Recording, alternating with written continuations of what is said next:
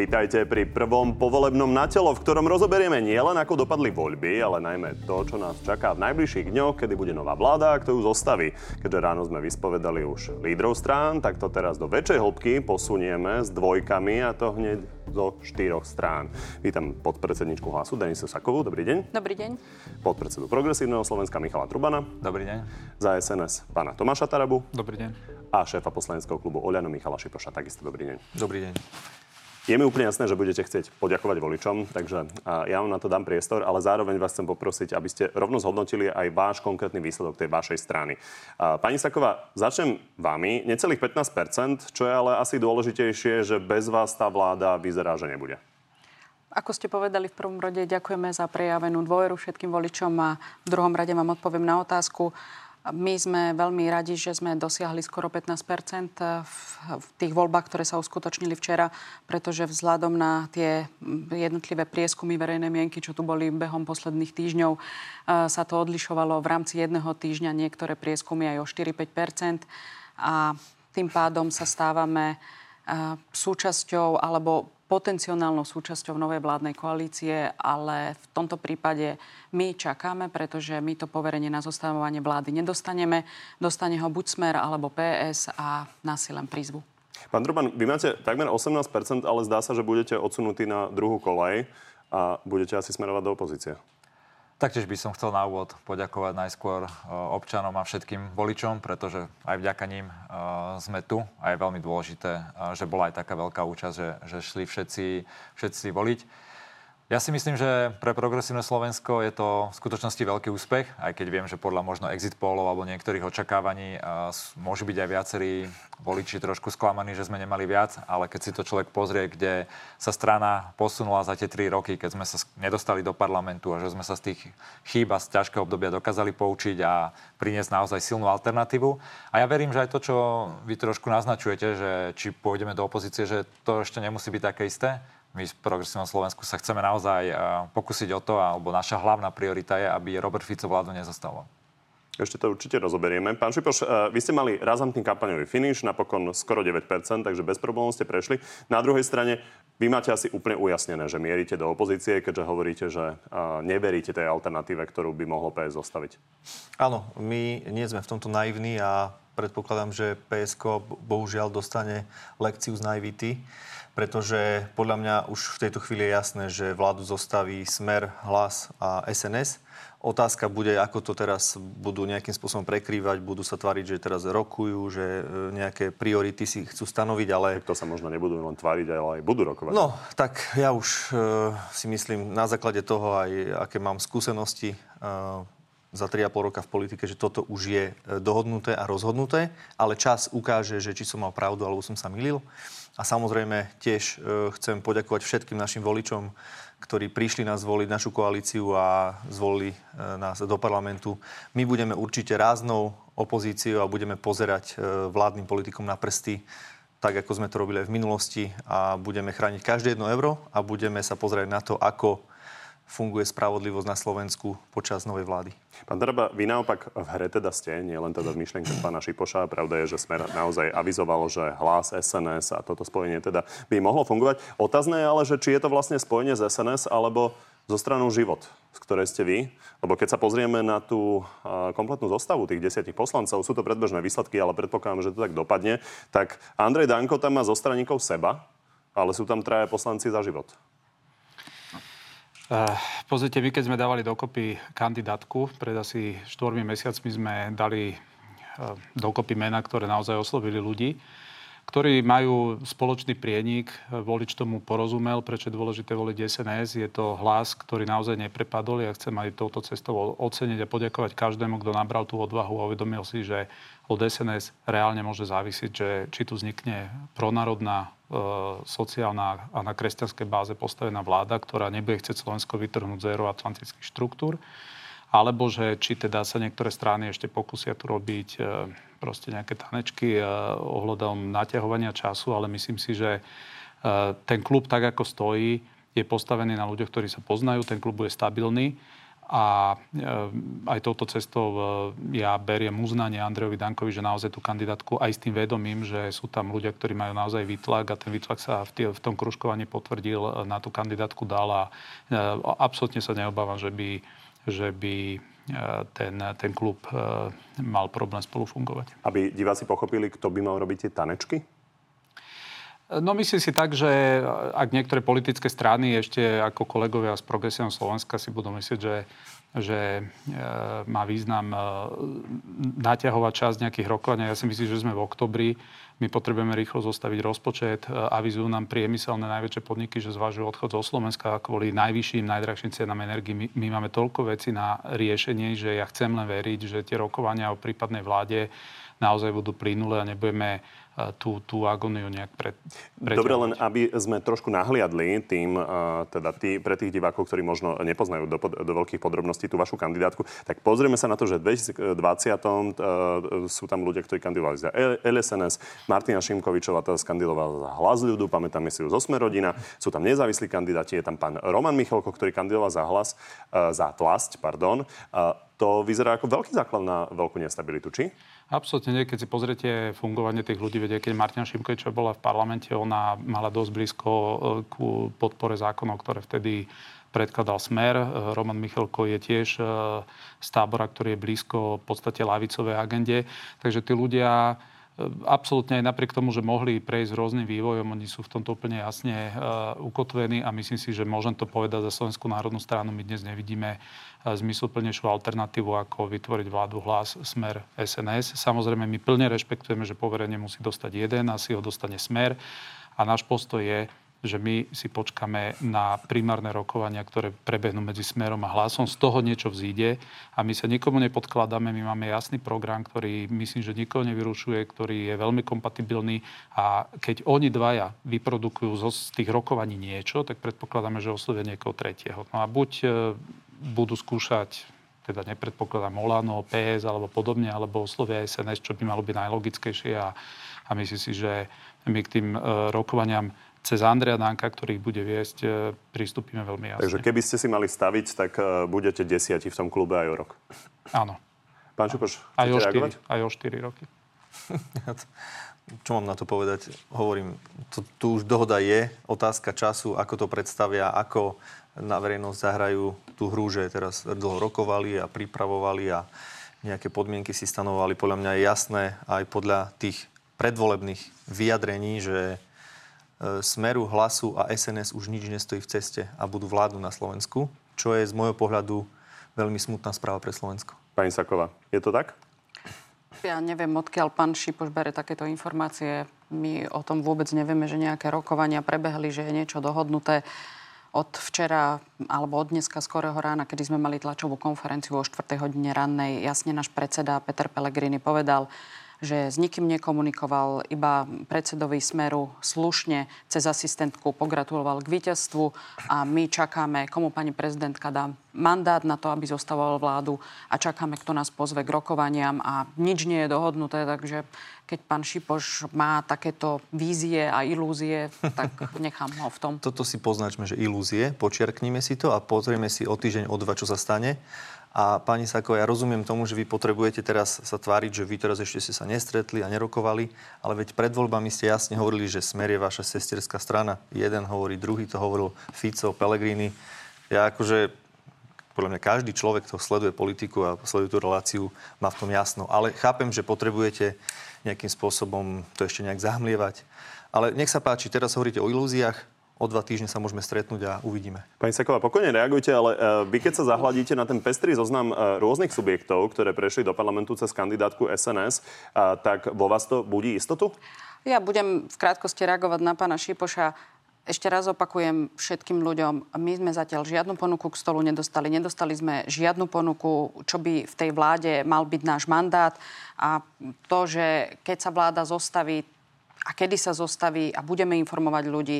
To, že pán, pán Šipoš má už nejaké predstavy, že všetko je dohodnuté, tak ho nechám v tom. Evidentne začal svoju opozičnú politiku, ktorá je Olanu tak veľmi blízka. Keď viedli koaličnú politiku, tak vieme, ako to po troch rokoch dopadlo, že sa všetci rozhádali. Poďme späť, späť k tej mojej otázke. Napokon aj Peter Pellegrini hovoril, že je dôležité, aby tie strany vedeli garantovať vlastne e, ten počet hlasov. Takže ešte raz sa pýtam, keď sa pozriete na ten pestrý zoznam, naozaj je tam Andrej Danko ako hlava tej strany, na druhej strane tí ostatní ľudia nie sú jeho štandardní straníci.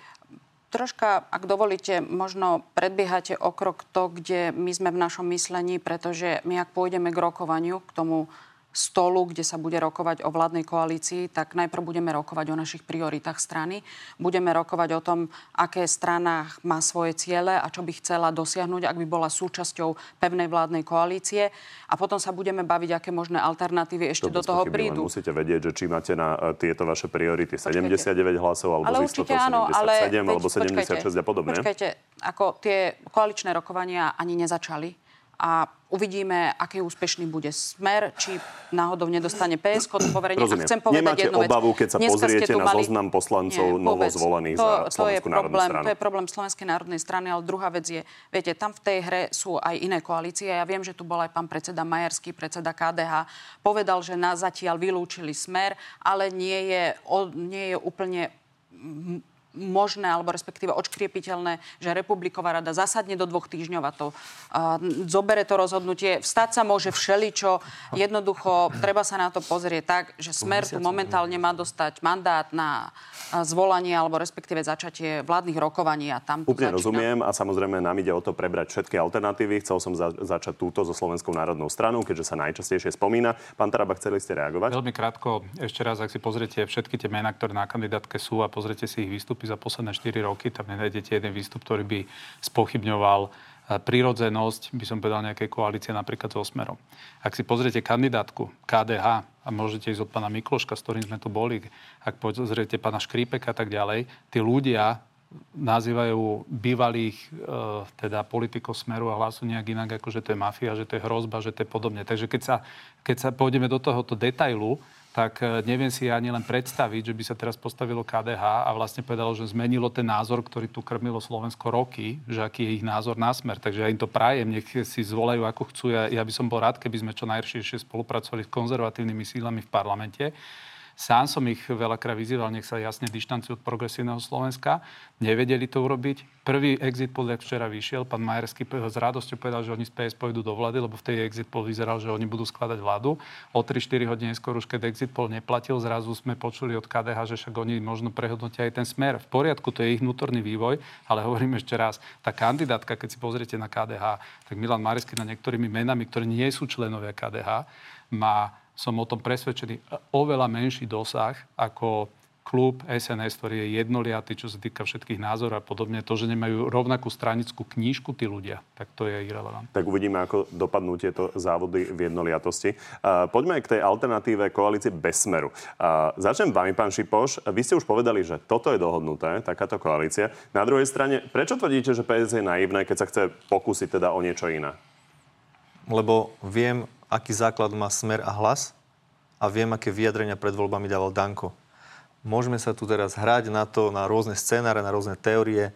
Proste matematika nepustí. A mne je smiešne z toho, keď počujem, že KDH o dva týždne bude mať nejaký snem alebo republikovú radu a že Robert Fico teraz bude čakať na to, kedy KDH zasadne a sa rozhodnú, že či pôjde alebo nepôjdu úprimne, mne, mne to príde naivné, že vôbec sa bavíme o ďalších scenároch, ale v poriadku, ak oni chcú hrať túto hru, že teraz sa idú, že ešte sa nestretli, že ešte nekomunikovali, že len si po asistentke niečo dovzdali. Vieme, ale najmä k progresívnemu Slovensku, základ, lebo tam sa chceme chvíľu pobaviť. Však ja hovorím, počkáme si 2-3 týždne a uvidíme, ja hovorím, že dostanú lekciu z naivity. To je môj názor. Pán Truban ja neviem, čo je lekcia z naivity to, že sa chceme pokúsiť o, niečo konštruktívne vytvoriť a naplniť jednu z našich priorit, ktoré sme hovorili pred voľbami, že chceme spraviť o, veľmi veľa, alebo že je naša priorita to, aby tu nevládol Fico. Samozrejme, že dá sa na to pozerať, takže asi väčšia pravdepodobnosť e, zostavenia vlády bude tým výťazom a že sa to možno nejako ľahšie vyskladá, ale to neznamená, že to je napríklad vopred dohodnuté. Vždy pri tých vyjednávaniach záleží naozaj na strašne veľa detailov, strašný e, kopec e, veci sa môže zmeniť v čase, takže hovorím, že my chceme prispieť k tomu, aby táto alternatíva nevznikla a pokúsiť sa vytvoriť uh, inú alternatívu, inú vládu. Vy uh, komunikujete neustále, že ste odhodlaní, len ide o to, že či to nie je iba nejaká politická figúra a teda hranie na to, že ste sa o niečo pokúsili. Lebo prečo si myslíte, že máte reálnu šancu uspieť proti Robertovi Ficovi, ktorý jednak je zdatný vyjednávač a okrem toho bude mať v rukách silnejšie karty, lebo s najväčšou pravdepodobnosťou získa to poverenie od prezidentky. Uvidíme, nemusia to byť vôbec silnejšie karty. Sami ste tu spomínali SNS. A to je úplne logické, že pán Taraba rozpráva, že nie, že sú jednotní, ale tam je jednoznačne vidno, že to vôbec nemusí byť ani, ani stabilné na tej druhej strane. Zároveň tu máme veľký civilizačný súboj, tak ako bol pred týmito voľbami tak aj bude trošku takéto rozhodnutie stať aj pred hlasom, či tu chce peknú, modernú, prozápadnú, dobrú krajinu, alebo sa chce vrátiť niekde do minulosti. A myslím, že aj pán Pellegrini v minulosti viackrát hovoril, že nechce praktiky z minulosti a chce modernú krajinu. To všetko uvidíme, ale hovorím, že naozaj je to otvorené. Podľa mňa, mm, ja chápem, že aj v médiách veľmi rádi by sme debatovali konkrétne veci a ľudia by už počuli, že ako to bude. Naozaj je veľmi skoro, výsledky boli len nedávno, predsedovia tých strán ešte nemali čas podľa mňa ani poriadne sa stretnúť, len vždy medzi reláciami. Určite nejaké SMS-ky, nejaké hovory prichádzajú a preto si ja myslím, že... Pán Šimečka nie, už kontaktoval pána Pellegriniho? Myslím, Okrem že tak, toho, že sa tu stretli ráno? Myslím, že to aj potvrdzoval nedávno, že sa že proste jednoducho vypisujú a píšu si a volajú si, či už počas volebnej noci, aj teraz tí ľudia. Takže, a to, to nejde iba o pánom Pellegriniho, ale tak rôzne. jedna konkrétna Takže... otázka. Chápem, že celú vyjednávaciu pozíciu nám tu nezverejníte. Predsa len, keď chcete získať hlas, tak potrebujete niečo ponúknuť. Funkcia premiéra by bola určite zaujímavá pre stranu, ktorá by bola v tomto prípade druhá najsilnejšia v koalícii. Ak by to bolo na Michalovi Trubanovi, ponúkli by ste to hlasu? Ak by to bolo na Michalovi Trubanovi, tak by som robil to, čo som robil vždy pri vyjednávaniach, keď boli úspešné, že som ich riešil priamo s partnermi. A verte tomu, že základná vec, aby to vyjednávanie nebolo úspešné, by bolo, keby som to tu povedal verejne. Takže naozaj, že jeden zo základných vecí vyjednávania je, že sa s tým partnerom musíte dobre rozprávať, aby ste vytvorili možno niečo stabilné, korektné, kde si všetky strany dôverujete a veríte, nemôžete si odkazovať cez médiá. Takže dúfam, že mi aj prepačíte je to, že vám... všetko? Uh, my sme si aj v kampani nehovorili, že žiadne červené čary. Rozprávali sme o tom, že áno, potrebujeme, aby, chceme, aby tu bola prozápadná kraj, uh, prozápadne orientovaná politika zahraničná. Určite chceme, aby tu bol zachovaný právny štát aby naďalej tu boli nezávislé inštitúcie, lebo tak my vidíme Slovensko. Takže máme hrubé veľké oblasti, ktorých sa určite nechceme vzdať, ale to sme hovorili aj pred kampaňou, ale konkrétny detaily nemá zmysel rozprávať, lebo práve, že potom sa to nemusí podať. Dobre, konkrétny detail sa opýtame pani Sakovej, je to pomerne veľký detail. Keby to bolo na vás, tak si vypýtate pozíciu predsedu vlády? S týmto absolútne teraz sa nebudeme zaoberať. Povedal to aj predseda v relácii predo mnou, tu priamo v Markize pre nás sú podstatné naše priority. Neviem, či povedal, že máme. sa tým vôbec nebudete zaoberať. Ja keď som sa ho pýtal, že či keby to, čo hovoril, že nechce sedieť vo vláde s Robertom Ficom, ano. by znamenalo, že jeden by si sadol na predsedníckú stoličku do parlamentu a druhý na predsedníckú stoličku do vlády, že by to možno mohla byť teoretická alternatíva? To povedal, že mohla by byť teoretická alternatíva. Vždy hovoril, že si nesadne s Robertom Ficom do vlády, lebo dvaja premiéry alebo expremiéry v jednej vláde sedieť nemajú. Každý mal iný štýl vládnutia, iné návyky a že jednoducho to ne nerobí dobrotu, tak ako to bolo Radičová, Zurinda, tak ako to bolo Heger a Matovič. Jednoducho to vtedy nefungovalo. A či sa nájde spôsob, uvidíme pri tých vyjednávacích stoloch. Ja by som možno bola taká skôr triezvo praktická pri týchto debatách, pretože ja by som pri tom stole vyjednávacom pozerala na to, a to je aj záujem našej strany, čo sú naše hodnoty a kde nájdeme ten prienik, pretože eh, na každé jedno ministerstvo, ktoré budete teraz dávať ľudí, alebo respektíve budete aj obsadzovať, tam všade je potrebný krízový manažment, treba riešiť energetickú krízu, potravinovú krízu, treba riešiť uh, veci ohľadne dôchodcov, uh, Rozumiem, migračnú krízu. S Slovenskou národnou veci, stranou alebo sú, smerom asi nemáte veci, nejaký výrazný rozpor v nie, ale tejto to sú... potravinovej či energetickej kríze? Nie, ale tak nemáte ani viacerými stranami v tomto rozpor a tie rokovania budú v najbližších dňoch. Nikto nemôže od nás chcieť, že ráno o pol piatej, ráno o pol piatej sme ukončili tlačovú besedu a jednoducho uplynulo len niekoľko hodín. Ešte ani výsledná strana nedostala mandát a my už tu hovoríme o tom, že vlastne zajtra ideme nejakú vládu vymenovať pomaly. Dobre, poďme na Myslím, že tie rokovania budú trvať niekoľko dní a dovolím si tvrdiť aj e, viac ako týždeň, aj dva. A spomeňme si len na voľby v roku 2020, keď tu hrozila a okolo nás bola všade pandémia pandémia, COVID. A ja som bola vo vláde, bola som ministerkou vnútra a 21 dní ešte po voľbách som bola ministerkou vnútra a riešila som prvú fázu covidu. A keď si vtedy tá vláda vedela zobrať 3 týždne na to vyjednávanie, tak myslím si, že teraz sa nič Hovoríte, nestane. že dva týždne si viete predstaviť. No, to by bolo rýchlo týždeň, zostavenie vlády. týždne, možno tri týždne, len niekto tlačí na to, že to treba okamžite. My hovoríme, keď vtedy vláda mala tri týždne a bol tu COVID a riešili sme to na miesto novej vlády, ktorá už jednoducho vyhrala parlamentné voľby, teda so stranou Olano, tak e, môžeme aj Rozumiem. teraz mať Poďme na niekoľko pána dní na to. Pán Taraba, dokončíme teda uh, toto dohadovanie sa o funkciách, lebo Andrej Danko veľmi jednoznačne sa vyjadril a napokon vy ste to aj komentovali aj uh, tu v relácii, že jeho predstava je taká, že naozaj Robert Fico, keď vyhrá voľby, tak by si mal sadnúť na tú uh, stoličku premiéra a uh, Peter Pellegrini by sa teda mal v tomto smere uskromniť. Toto je pozícia Slovenskej národnej strany, alebo vôbec do toho nechcete hovoriť? Eh, Strana Smer dostala dosť výrazný mandát. Myslím si, že to viacerých prekvapilo. Eh, Z môjho pohľadu aj strana Hlas dostala dobrý výsledok. Náš postoj je úplne jasný. My si myslíme, že oni dvaja by sa mali čo najrychlejšie stretnúť, vzhľadom na to, že nás tlačia určité termíny, že sme 1. oktobra. Hovorím ešte raz, je tu potreba rozpočtu, je tu potreba týchto energetických zákonov, hypotéky a podobne nám tu idú vystreliť. Problém je teraz ten, ja verím, že oni sú oveľa skúsenejší politici ako ja a uvedomujú si, že každý má nejaký aj mantinel vlastnej identity. Keď má raz hlas možno 75% voličov, ktorí preferujú koalíciu so Smerom. Ja si myslím, že oni to nevedia úplne ignorovať. My toto všetko nechávame na nich. Myslíme si, že oni dvaja sa stretnú. Vyjde z toho nejaký ich výsledok nejakej dohody alebo nedohody. Andrej Danko to nenechával úplne na nich na začiatku, takže preto je tá situácia úplne jasná. Tak sa pýtam, že či pre Slovenskú národnú stranu, keďže ju tu zastupujete, by bol problém, keby sa dohodli na takom kompromise, že Peter Pellegrini by sa stal premiérom, či kvôli tomu by ste dávali nohu do dverí. Viete čo, ja si myslím, že to si oni odkomunikujú pred vlastnými voličmi. Toto nie je vôbec personálna otázka tohoto druhu. Ak nám bude predložená, že oni sa na tomto dohodli, ja si nemyslím, že toto bude pre nás problém. Akákoľvek verzia. Nech sa páči. Ja by som len dodala, že my sa tu stále bavíme o nejakých pozíciách v rámci nejakých uh, prichádzajúcich jednaní. Náš predseda to jasne povedal. Prvou úlohou a prioritou sú hodnoty našo, našej strany, hodnoty hlasu sociálna demokracia a potom sa zaoberáme jednotlivými pozíciami. A po druhé, Takisto akákoľvek ponuka, ktorá príde od toho, kto bude poverený skladať vládu, najprv v rámci strany bude prerokovaná na predsedníctve, nebude to rozhodnutie jedného muža alebo podpredsedov spolu s pánom predsedom, bude to rozhodnutie komplet celého predsedníctva po rozhovoroch s krajskými a okresnými štruktúrami, pretože my si vážime našich členov, my chceme s nimi komunikovať a chceme dostať od nich aj feedback, aj spätnú väzbu. Dobre, ja len poznamenám, že my sa tu nebavíme o žiadnych pseudotémach. Peter Pellegrini niekoľkokrát povedal, že si vie predstaviť, že pri patrične silnom mandáte by žiadal funkciu predsedu vlády. Pán Šipoš, poďme to posunúť. Poďme k KDH a teoretickej teda uh, koalícii nie so Slovenskou národnou stranou, ale s KDH. Uh, Váš uh, predseda Matovič povedal, že on si myslí, že KDH jednoducho povedalo pred voľbami nie smeru, tak to musí platiť. Bude to podľa vás platiť s istotou? No ak KDH si stojí za svojimi slovami a nehovorí len do vetra, tak by to malo byť tak.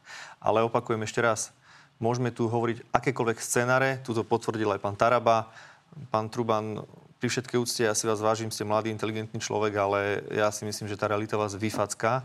A pani Sáková, že tu budú stále hrať tie také tanečky, že ešte sa oni stretnú a porozprávajú a s okresnými a neviem čo všetko. Ja mám v tom úplne jasno. Proste Smer, Hlas a SNS budú vo vláde. Je len otázka času kedy a za naše hnutie môžem povedať, že ako náhle sa tá vláda zloží, od prvého dňa budeme ráznou a jasnou opozíciou a ja verím, že keď PSK toto pochopí a vytriezve z toho sna, tak potom sa pridajú k nám a budeme im pozerať na prsty, aby tu nerozkradli ďalšie e, milióny eur a aby spravodlivosť zase sa nedostala tam, kde to bolo za Kaliňáka, Gašpara, Kováčika a tak ďalej. Pani Seková chce reagovať, ale pán Truban dlhšie nehovoril. Pán Truban, e, je jasné, že ak chcete nejakú takú alternatívu vytvárať, tak potrebujete na to KDH. Takže otázka je, že e, po tom, čo ste si vypočuli, že povedal predseda Majerský, že jednoducho môže sa rokovať, hovorí, že súčasné stanovisko je jasné, ale na druhej strane bude e, rada KDH a ak niekto o to môže rozhodnúť, tak je to práve 14.10. Tento orgán. Myslíte si, že je úplne jasné, že KDH, ak skončí na nejakej strane, tak je to na vašej a nepôjde so smerom? Ja verím tomu, čo povedal aj pán Majerský pred voľbami, že nepôjdu so Smerom a majú tam množstvo ďalších ľudí, ktorí toto deklarovali. Ale my sme rovnako normálne demokratická strana, aj u nás musí zasadnúť predsedníctvo, aj dnes ho máme, budeme ho mať často pri týchto vyjednávaniach. A ja chápem normálne, že je to ťažké a niekedy akože aj naivné do niečoho ísť, ale táto krajina už potrebuje reálnu prácu. Ona nepotrebuje len, aby niekto stále v opozícii vykrikoval, aby sa tu, že až všetko napadal, že všetko, čo je zlé potrebuje naozaj sa niekam posunúť, potrebujeme tu konečné školstvo nakopnúť, konečné zdravotníctvo, potrebujeme aj naďalej trošku ochrániť to, aby tu fungovali nezávislé inštitúcie, aby sa tu pokračovalo vo vyšetrovania rôznych káuz a podobne. Potrebujeme ochrániť našu prozápadnú orientáciu, že to je hlavný dôvod, prečo progresívne Slovensko nechce túto krajinu pustiť Ficovi a prečo chce na tom pracovať a chce na tom pracovať pokojne, odborne, tak ako aj viedlo kampaň demokraticky, spolu so zvoleným mandátom vnútra našej strany. Pani Seková, chceli ste reagovať, ale ešte doplním otázku, lebo Peter Pellegrini tu ráno hovoril, že pre ňoho je štvorkoalícia niečo, čo je ťažšie manažovateľné a trojkoalícia sa mu teda pozdáva viac. E, čiže nepripada do úvahy, že by ste sa teda posilnili v takejto koalícii na 91 kresiel, zatiaľ to vychádza smer hlas SNS KDH? Všetko je možné, závisí to od toho, ako budú prebiehať rokovania, ako sa jednotlivé strany k tomu postavia, ako sa lídry k tomu postavia.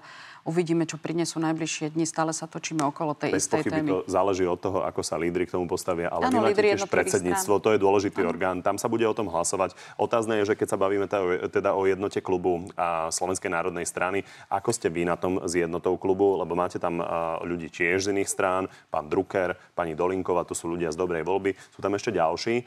Takže máte v tomto úplne jasno, že bez problémov pôjdete všetci do koalícii so Smerom, keby ste sa na tom dokázali dohodnúť? My sme strana, ktorá má vlastnú identitu a my sme absolútne jednotní v našich rozhodnutiach. Ja nemám o tom obavy, že by naše predsedníctvo malo nejaké dvojkolejné rozhodnutie to k tým jednotlivým jednaniam. K pánovi Šipošovi, čo som chcela na začiatku reagovať, on v tom má úplne jasno. Pán Šipoš, skoda, že ste nemali jasno vo všetkých tých vašich rozhodnutiach a v tých vašich úkonoch, čo ste jednali a čo ste konali, keď ste boli vo vláde a 5 krát za deň ste menili každé jedno rozhodnutie, tak teraz mi to Myslíte prípada počas vtipné. covidu? Nie len počas covidu, ale videli sme aj v parlamente, ako ste predkladali zákony. Behom toho, ako ste ich predkladali, sa otvorili aj rozpravy, e, prikladalo sa niečo. Zase Otvorili sa, sa rozpravy, keď sme predložili zákon. Takže, to je normálna vec v no, parlamente. No, áno. A čo sa týka covidu, pani Sáková... V treťom hlasovaní rozpravu môžeme sa o tom rozprávať. Ste pridávali znova COVIdu, pozmeňováky. názory, môžeme sa o tom porozprávať. Pán Taraba, ak som dobre pochopil spred asi 10 minút, tak vám by nejako neprekážalo, keby sa tá koalícia posilnila a bola by to štvorkoalícia, ktorá by mala ústavnú väčšinu. Ja KDH považujem za konzervatívnu stranu a samozrejme ja som konzervatívne ladený človek. Ja nemám problém s, e, s verziou, že by sa spolupracovalo s konzervatívcami, len, len tá predstava, že tá štvorkoalícia by mala ústavnú väčšinu z môjho pohľadu neplatí. Pretože ja aj, čo poznám trošku poz, e, ľudí okolo KDH, tak e, predsa František Mikloško vstúpil do KDH preto, aby zabránil návratu smeru. To znamená, hneď máte Mikloška, ktorý odtiaľ odskočí, ktorý nie je člen KDH. Potom tam máte, ako sa volá Stachura, váš na ministerstve zdravotníctva, štátny tajomník, ktorý nie je v KDH. To sú ľudia, ktorí patrili k najbližšiemu Matovičomu alebo krajčiemu okoliu. Títo ľudia sú antagonisticky postavení k smeru. To znamená, že ak by prádlo rozhodnutie, že poďme do štvorkoalície, tak e, zmyslom, že aby to malo ústavnú väčšinu, tak poprvé znie otázka, že k čomu má slúžiť tá ústavná väčšina? K prijaťu akých ústavných zákonov? Lebo to si potom treba povedať, že čo teda od KDH očakávame. Napadajú vám nejaké? No mňa nenapadá zatiaľ uh, žiaden významný ústavný zákon, kde by som vedel, uh, videl teraz prienik tej štvorkoalície, pretože pretože e, poprvé si naozaj myslím, že, že bude to ťarbavé, ale v poriadku. My, my tvrdíme jednu vec a v tomto smer a hlas urobia nejakú, nejaký výstup z tých rokovaní. A my následne, zrejme, ak dostaneme pozvanie, Andrej Danko dostane pozvanie k tomu rokovaniu, tak vtedy budeme vedieť vyhodnotiť, že vie to byť funkci- e, funkčné, nevie to byť funkčné. My si myslíme, za nás hovoríme, z, toho, z tejto konštelácie najprirodzenejšia vláda by mala byť smer, hlas, SNS. To mi dáva najväčšiu logiku, ale vzhľadom aj na náš volebný zisk, áno, vieme byť e, kľúčoví v takej vláde, ale sme úplne pri zemi. My sa k tomu pokorne e, staviame, ale s tým, že rádi by sme boli, aby sa čo najrychlejšie tieto debaty aj otvorili, ale aj vzhľadom na potrebu riešiť strašne veľa faktických vecí v riadení štátu, aby sa čo najrychlejšie uzavreli. Pán Truban, e, dotiahneme teda ešte tie vaše pokusy, ktoré teda uh, Oľano považuje za naivné. Uh, vy ste človek z biznisu, takže viete, že kde sú dve ponuky, tak je súťaž. Tak či to nedopadne vlastne iba tak, že vy budete zvyšovať cenu Petra Pellegriniho pre Roberta Fica a on len dosiahne viac na základe vašich ponúk? No áno, treba a pravdu povedať, že hlas je v tomto vo veľmi dobrej pozícii a presne to platí aj v biznise. Vždy, keď neviem, niečo predávate alebo naopak kupujete, tak vždy chcete mať dve ponuky, aby ste mohli medzi nimi licitovať. To je úplne, úplne základ samozrejme. A napriek tomu, čo máme povedať, že nie, nech rovno idú. Ja si myslím, že treba sa naozaj pokúsiť o to, aby tu Fico nevládol, aby tu nevládla SNS. To by bola naozaj že obrovská katastrofa pre našu krajinu znova by sa tu začalo kradnúť. Bol by to obrovský návrat do minulosti. Množstvo mladých ľudí by začalo odchádzať. My musíme sa pokúsiť spraviť uh, preto takmer všetko, aby sa niečo takéto nestalo. A naopak, samozrejme, to nemôže byť, že tá vláda nesmie fungovať, že nesmieme vďaka tej vláde my byť schopní priniesť nejaké naše riešenia, zabezpečiť nezávislosť inštitúcií, to, aby tu fungoval ďalej právny štát, aby sa tu naozaj konečne začali robiť reformy. Toto všetko tam musí byť. A viem, že je to ťažké, samozrejme, všetci to vidíme, to nemusíme rozprávať, že to takto lusknutím prsta zajtra bude. Napriek tomu, že politika je ťažká, treba sa proste o to pokúšať a nie dopredu sa vzdávať. Dobre, máme posledných asi 15-17 minút. E, poďme e, na 3-4 témy, ktoré by som ešte rád rozobral a počul váš názor na ne. E, úloha prezidentky. Ako ju vidíte v tomto čase? Bude v podstate iba ten, ktorý formálne nejakým spôsobom teda odovzdá tie poverenia, alebo si myslíte, že má zohrať nejakú úlohu v tomto celom vyjednávaní? Pán Šipoš. Ja si myslím, že pani prezidentka to jasne povedala pred voľbami poverenie dá víťazovi volieb, čiže je otázka len času, kedy to poverenie dostane Robert Fico a Robert Fico už veľmi dobre vie, čo má robiť. A ešte bohužiaľ možno aj to PSK im poslúži na to, že by si presne ako ste povedali, aby si hlas zvyšil tú svoju cenu na trhu. Takže pozrite sa. My vieme, že s mafiou sa nevyjednáva. My sme jasne povedali, že my nebudeme rokovať ani so Smerom, ani s hlasom. Pre nás to je jasné. A keď sa kolegovia z PS si myslia, že to k niečomu privedie ich, alebo že nejakým spôsobom urobia nejaký zázrak. Ja im držím palce, ale realita príde veľmi krutá a budú musieť, či budú chcieť alebo ne, nebudú chcieť, budú musieť sedieť v opozícii a budú musieť pozerať na vládu, ktorá tu bude robiť, chcieť robiť rôzne veci a či sa im bude páčiť alebo nie, budú musieť tú vládu kontrolovať z pozície, ktorú budú mať v opozícii. Pán Truban, e, asi neočakávate nejakú e, pomoc od prezidentky, ktorá teda Myslím si, pôvodne vzýšla z vašej strany? Myslím si, že pani prezidentka tak ako rozprávala aj pred voľbami, že poverí víťaza, tak po, poverí aj teraz. Ja len trošku na Margo pána Šipoša, však on rozpráva úplne samozrejmosti. Však áno, veď keď by to už teraz bolo, že sme v opozícii, tak sme v opozícii.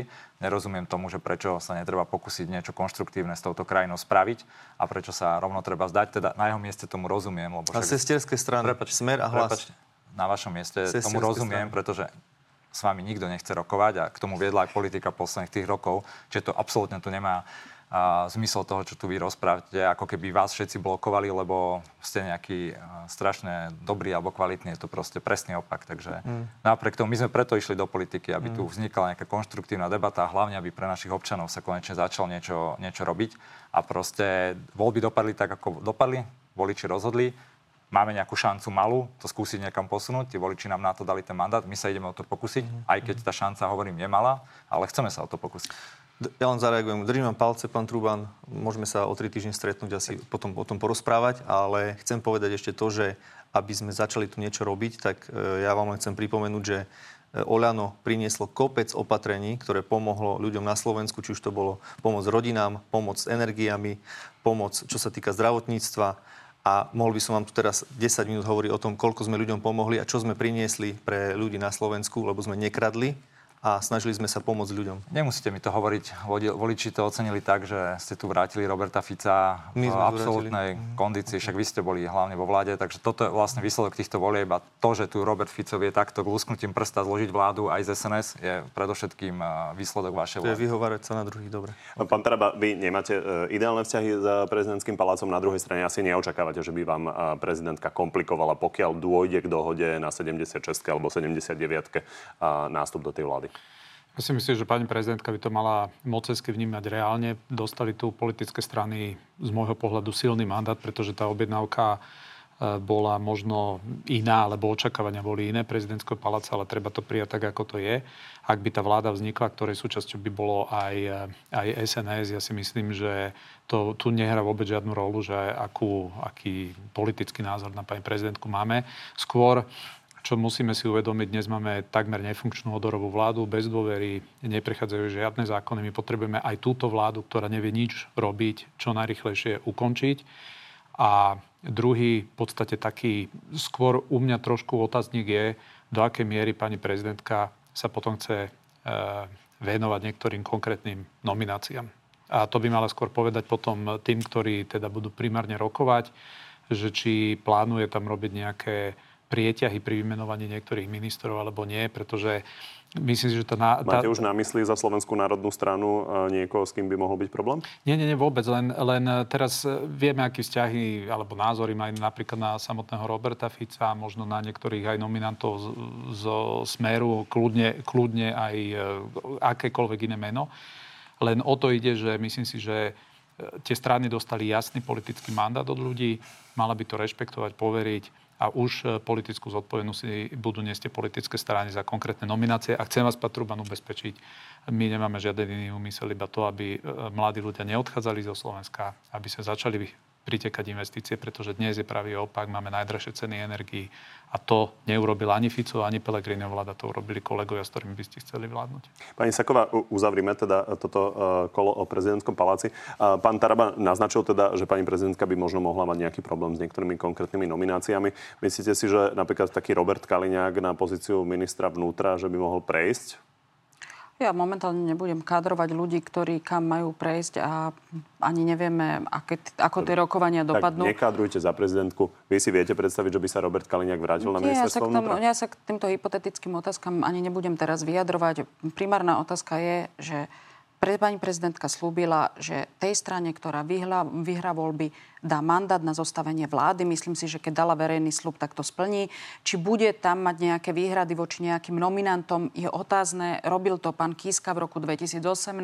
Sama som z toho, z toho bola súčasťou, že jednoducho si vyberal ľudí, ktorých vymenuje alebo nevymenuje na konkrétne ministerstva. Stalo sa to. Ja len dúfam, že pani prezidentka takto do toho zasahovať nebude, pretože tie jednotlivé strany, ktoré prešli parlamentnými voľbami a ktoré získali najväčšie percentá a budú sedieť pri tom koaličnom stole, tak jednoducho to dostali od voličov. To je celé, čo k tomu poviem. A my ako strana, ktorá sme sedeli 3,5 roka v opozícii, sme boli jedna z najaktívnejších opozičných strán. Dali sme 50 rôznych poslaneckých návrhov zákonov. To teraz idem reagovať na pána Šípoša. A vzhľadom na to, ako fantasticky ste tu vládli s pánom Matovičom, s pánom Hegerom a dokonca aj teraz úradnícka vláda pána Odora, tak sme museli byť aktívni, aby sme pomáhali ľuďom v kríze, zopakujem, v potravinovej, covidovej, energetickej, dokonca aj s dôchodkami, tak sme tieto návrhy zákonov predkladali. A keď ste nám ich aj niektoré neschválili, tak sme vám aspoň hovorili, prosím vás, aspoň sa nimi inšpirujte ako vládna koalícia, aby sa tu niečo spravilo. Dnes to Slovensko je na kolenách a ja si dovolím tvrdiť, že každý jeden minister, ktorý nastúpi do funkcie, nebude teraz hovoriť o tom, čo ide strategicky robiť. Najskôr bude krízový manažér a každý jeden rezort, ktorý minister dostane, bude najprv krízové situácie riešiť. Či sú to pediatri, či sú to e, elektrická energia alebo energie, či je to migračná kríza a môžeme tu tak sedieť a menovať ešte ďalších 10 minút. Pán Šipoš, uzavriete to. Ja len rýchlo zareagujem. Pani Saková, vy veľmi dobre viete, že ak prišli nejaké dobré návrhy z opozície, tak sme ich podporili. Bohužiaľ, matematika nepustí vašich 11 hlasov, by nestačilo na presadenie žiadneho zákona. Čiže keď my sme sa dohodli napríklad s partnermi zo Smerodina a rozhodli sme sa, že zvýšime dôchodky, tak bez nás by to jednoducho neprešlo. To je fakt. A ten zoznam opatrení, koľko my sme pomohli ľuďom napriek obrovským krízam, či covidovým, či energetickým, či vojne, utečencom, či inflačným, je spústa. Čiže Môžete samozrejme, že snažiť sa hovoriť o tom, že my sme nerobili nič, ale ľudia vedia fakty, ľuďom chodia reálne dôchodky, chodia reálne e, peniaze na deti. Čiže Dobre, fakty už to trošku nepustia. začína pripomínať predvolebnú debatu. A poďme ešte na dôležité témy, ktoré určite uh, budú sa riešiť uh, v následujúcom parlamente. Uh, pozrime sa na spravodlivosť. Pán Truban, pri tom, ako sa zmení tento parlament, čo očakávate, že môže byť prípadne predmetom sporu a okolo čoho sa budú viesť najväčšie debaty ohľadom spravodlivosti? Tak určite bude súboj o to, že či tu bude právny štát, či tu budú zachované inštitúcie, či tu bude špeciálna prokuratúra, tak ako je. Takže toto bude asi ten najväčší súboj. To môžem povedať aj za nás, aj sme to hovorili v kampani, že toto sú pre nás veľké priority a chceme, aby ďalšia vláda sa držala toho, tak ako to tu aj bolo doteraz. Nejaké veci sa vždy dajú vylepšiť, ale toto bude jeden z tých najväčších súbojov, ktorý tu zvedieme. Pani Saková, aby sme si toto zadefinovali, lebo Peter Pellegrini to tak pekne pomenúval rôznymi nadpismi, ale tie nie sú úplne jasné. On hovoril, že nemáme čas na experimenty ako progresívne Slovensko, ale hovoril aj, že nechce návrat starých poriadkov. Čo sú to tie staré poriadky, ktoré by sa mohli vrátiť so smerom? On myslel možno na nejaké chyby, z ktorých Ale aké? sa Aby máte... sme vedeli, že čo sú to tie chyby, ako ich máte zadefinované. Budeme, keď budeme vo vládnej koalícii, tak sa budeme snažiť eh, rozumne a triezvo prakticky vládnuť a možno nebudeme robiť také rozhodnutia, čo v minulosti sa ukázali, že neboli To správne. sú ktoré? Aby sme Ale- vedeli, že ktoré považujete za nesprávne, ktoré za neutrálne a ktoré za Keď ideálne. chcete, na budúce si zoberiem celý zoznam, ktorý myslel náš pán jednu, predseda jednu, a jednoducho dve veci a môžeme ísť ďalej. Čo sú staré poriadky, ktoré tu už nechcete? Neviem vám teraz takto narýchlo povedať. Hľadám niečo napríklad na ministerstve vnútra. Možno uh, zrevitalizujeme celý systém krízového riadenia, nánovo nastavíme zákon o civilnej ochrane obyvateľstva, pretože to, čo sa ukázalo a malo byť funkčné v rámci covidu, nebolo až natoľko funkčné, čo sa týka komunikácie, samozprávy, okresné úrady a ústredný krízový štát. Na, Myslíte, štáb že napríklad. civilnú ochranu obyvateľstva myslel pán Pellegrini v prvom rade? Pri Ja som dávala príklad z ministerstva vnútra, keď ste chceli odo mňa príklad, čo myslel pán Pellegrini. Príklad povedal, ak sa bude jednať o právny štát, nebudeme tu robiť nejaké e, experimenty, zoberieme si odborníkom, vypočujeme si ich názor, tak ako sú odborníci z právnickej fakulty alebo z iných inštitúcií, dáme k tomu verejnú diskusiu a nastavíme možno fungovanie inštitúcií tak, ako si to predstavujú odborníci a nebudeme to, roz, e, nebudeme to riešiť na základe nejakých politických rozhodnutí. Pán Šipoš? nájdu si svojich odborníkov, našich ľudí a pôjdu po e, špeciálnom prokurátorovi, pánovi Lipšicovi, pôjdu samozrejme po, e, teraz to už povedal Pellegrini sám, že pôjdu pro prezidentovi policajného zboru. Ich cieľ bude za každú cenu ovládnuť políciu, ochromiť špeciálnu prokuratúru a samozrejme cieľom Fica je, aby sa zastavili všetky vyšetrovania ich ľudí. Toto bude e, ich cieľ a ja dúfam, že my budeme spoločne v opozícii dosť silní na to, aby sme tieto veci nedovolili, alebo aspoň aby sme o tom ľudí informovali, že by sa toto nedialo. Pani Saková, potom pán Áno, Taraba. tak budem reagovať, čo sa týka policajného prezidenta, pán Šipoš.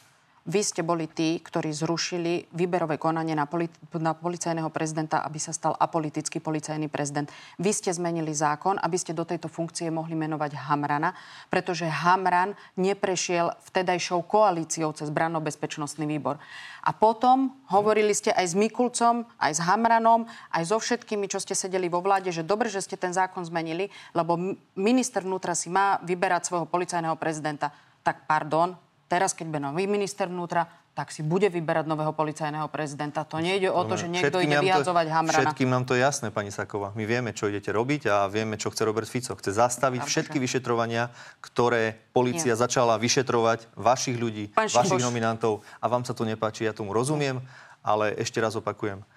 Pán Robert Fico potrebuje zastaviť všetky vyšetrovania vašich ľudí, aj vašich e, v hlase, lebo vy ste v podstate smer, len ste Pán premaľovaní na hlas. Pán Šipoš, všetky tie nezákonnosti, ktoré tu v rámci vyšetrovania odzneli, ktoré sa čítali aj na pôde Národnej rady, ktoré sme si prečítali v médiách, chvíľku, ktoré sme si prečítali v médiách, je tam jeden jediný recept znova ustanoviť, aby pracoval vyšetrovací tým oblúk, ktorý bol zrušený pod vedením vášho ministra vnútra a dnes nevieme, či Čurilovci páchali zločiny alebo nepáchali zločiny, či porušovali zákon alebo neporušovali zákon. Vy ste to radšej zrušili, lebo ste sa asi báli toho, čo vyšetrovací tým oblúk e, na konci dňa zistí. My sme to sa nebali, celé. my sme sa nebali ničoho, pani Sáková. Vy ste sa bali a teraz budete robiť všetko preto, aby tieto vyšetrovania Dobre. boli zastavené. Naozaj, aby sme sa nevrátili uh, pred, uh, do predvolebného času. Ja len uh, na dôvažok teda uvediem, že vy ste hovorili, že Slovenská, na, Slovenská informačná služba teda si vymýšľala tú správu. Treba povedať, že od Bo- Borisa Kolára sme sa teraz aktuálne dozvedeli, že ste tam mali celý čas svojho námestníka, a takže ste mohli byť o všetkom informovaní. Igor Matovič to potvrdil napokon. A OK, ale čo to znamená? Že tam je námestník, že bude robiť na nejaké naše pokyny? Alebo že bude robiť to, čo robili oni, že, že bude rozhodovať že o tom, mohol že... dať vedieť, ak sa z vášho pohľadu tam dialo niečo Pozrite nechalé. sa, my nebudeme zasahovať a nebudeme kontrolovať žiadnych nominantov e, napríklad v SISKE alebo v policajnom e, prezídiu, nebudeme my nikoho ukolovať a vyz, vyzvedať nejaké informácie. Toto sme i ľuďom slúbili a to sme dodržali. Proste policia si konala svoju robotu čestne a nezávislo od politikov. Pán Treba, vaša pozícia v tomto, pretože a, vy ste tu teda tak ticho, a, mierne sa tvárite. Na druhej strane, keď sa pozrieme na to, aké ste mali vy a, nápady v parlamente, akým mm-hmm. spôsobom zasiahnuť do trestného zákona, ako meniť a, tresty, aká je vlastne vaša aktuálna pozícia? Uh, vrátim sa k týmto veciam plne platí, že v podstate všetci ľudia v bezpečnostných zložkách nie sú politickí nominanti, pretože tak ten e, zákon si nastavili. Môže minister vnútra si ľubovoľne vymenovať, koho chce a ten následne si môže áno odvolať a ten následne si môže podosadzovať, čo aj urobili. To je fakt, veď takto to fungovalo. No a e, pokiaľ ide o túto otázku, áno, spravodlivosť bude veľká téma, pretože musíme jej vrátiť e, aj nejaký kredit. E, problém je ten, že na Slovensku dnes e, máme trestný zákon, ktorý je v podstate neaktualizovaný dlhé, dlhé roky.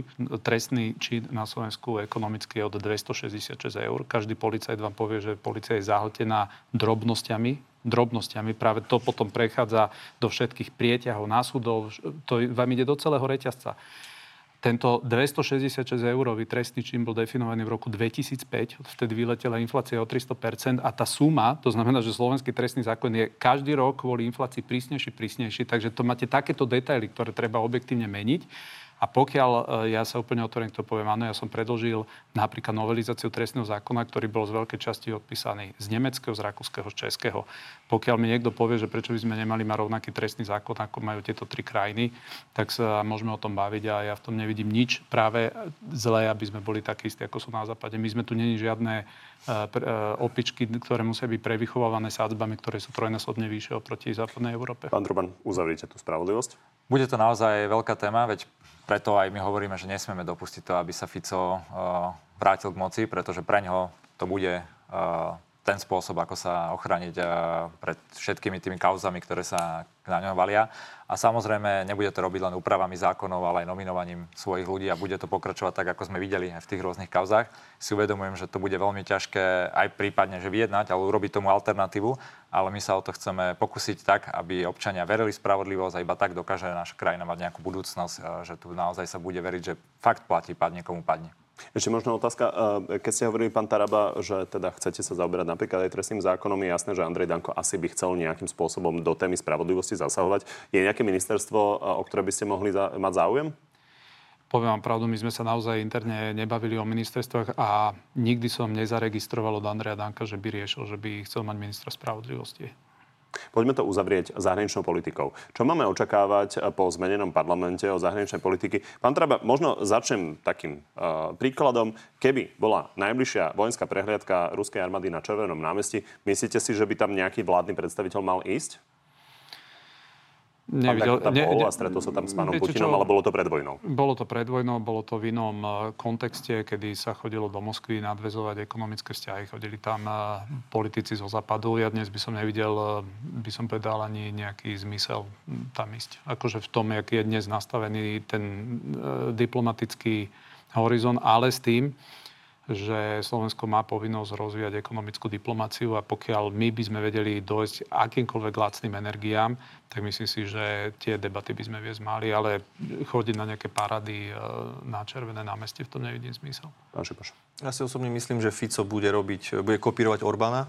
Toto vyšlo dokonale Putinovi, že našiel ďalšieho spojenca, ďalší premiér v Európskej únii, Robert Fico bude bude robiť to, čo robí Viktor Orbán, to znamená využívať, bude sa snažiť využívať samozrejme výhody z Európskej únie.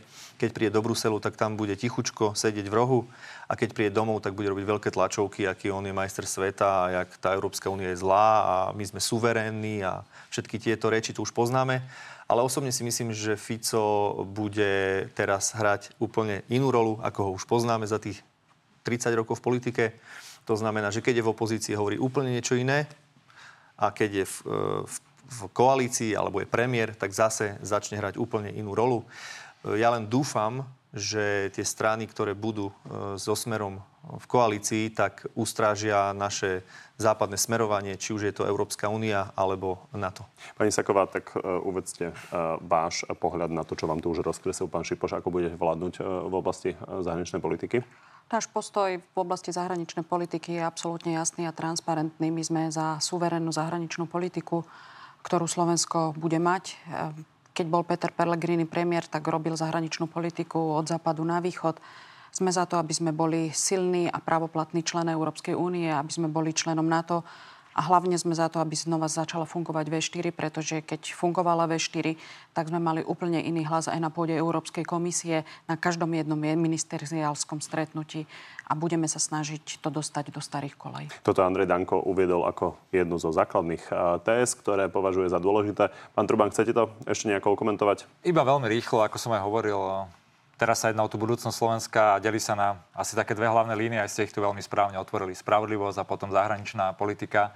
A práve preto my v Progresívnom Slovensku sa chceme pokúsiť o to, aby Slovensko nešlo späť a na, zachovalo si to, aby bolo prozápadná krajina, silné členstvo v Európskej únii v NATO, aby naši ľudia sa cítili bezpečne a vedeli, že ich tu čaká dobrá budúcnosť. Viacerí z vás dnes spali hodinu, hodinu a pol, takže vážime ste, si, že ste prišli do Markízy. Ďakujeme. Ďakujem, Ďakujem pekne. Peknú nedelu. Z dnešného na telo je to všetko. Pri ďalšom sa vidíme opäť v nedelu. Zatiaľ vám prajem ešte príjemné povolebné popoludne.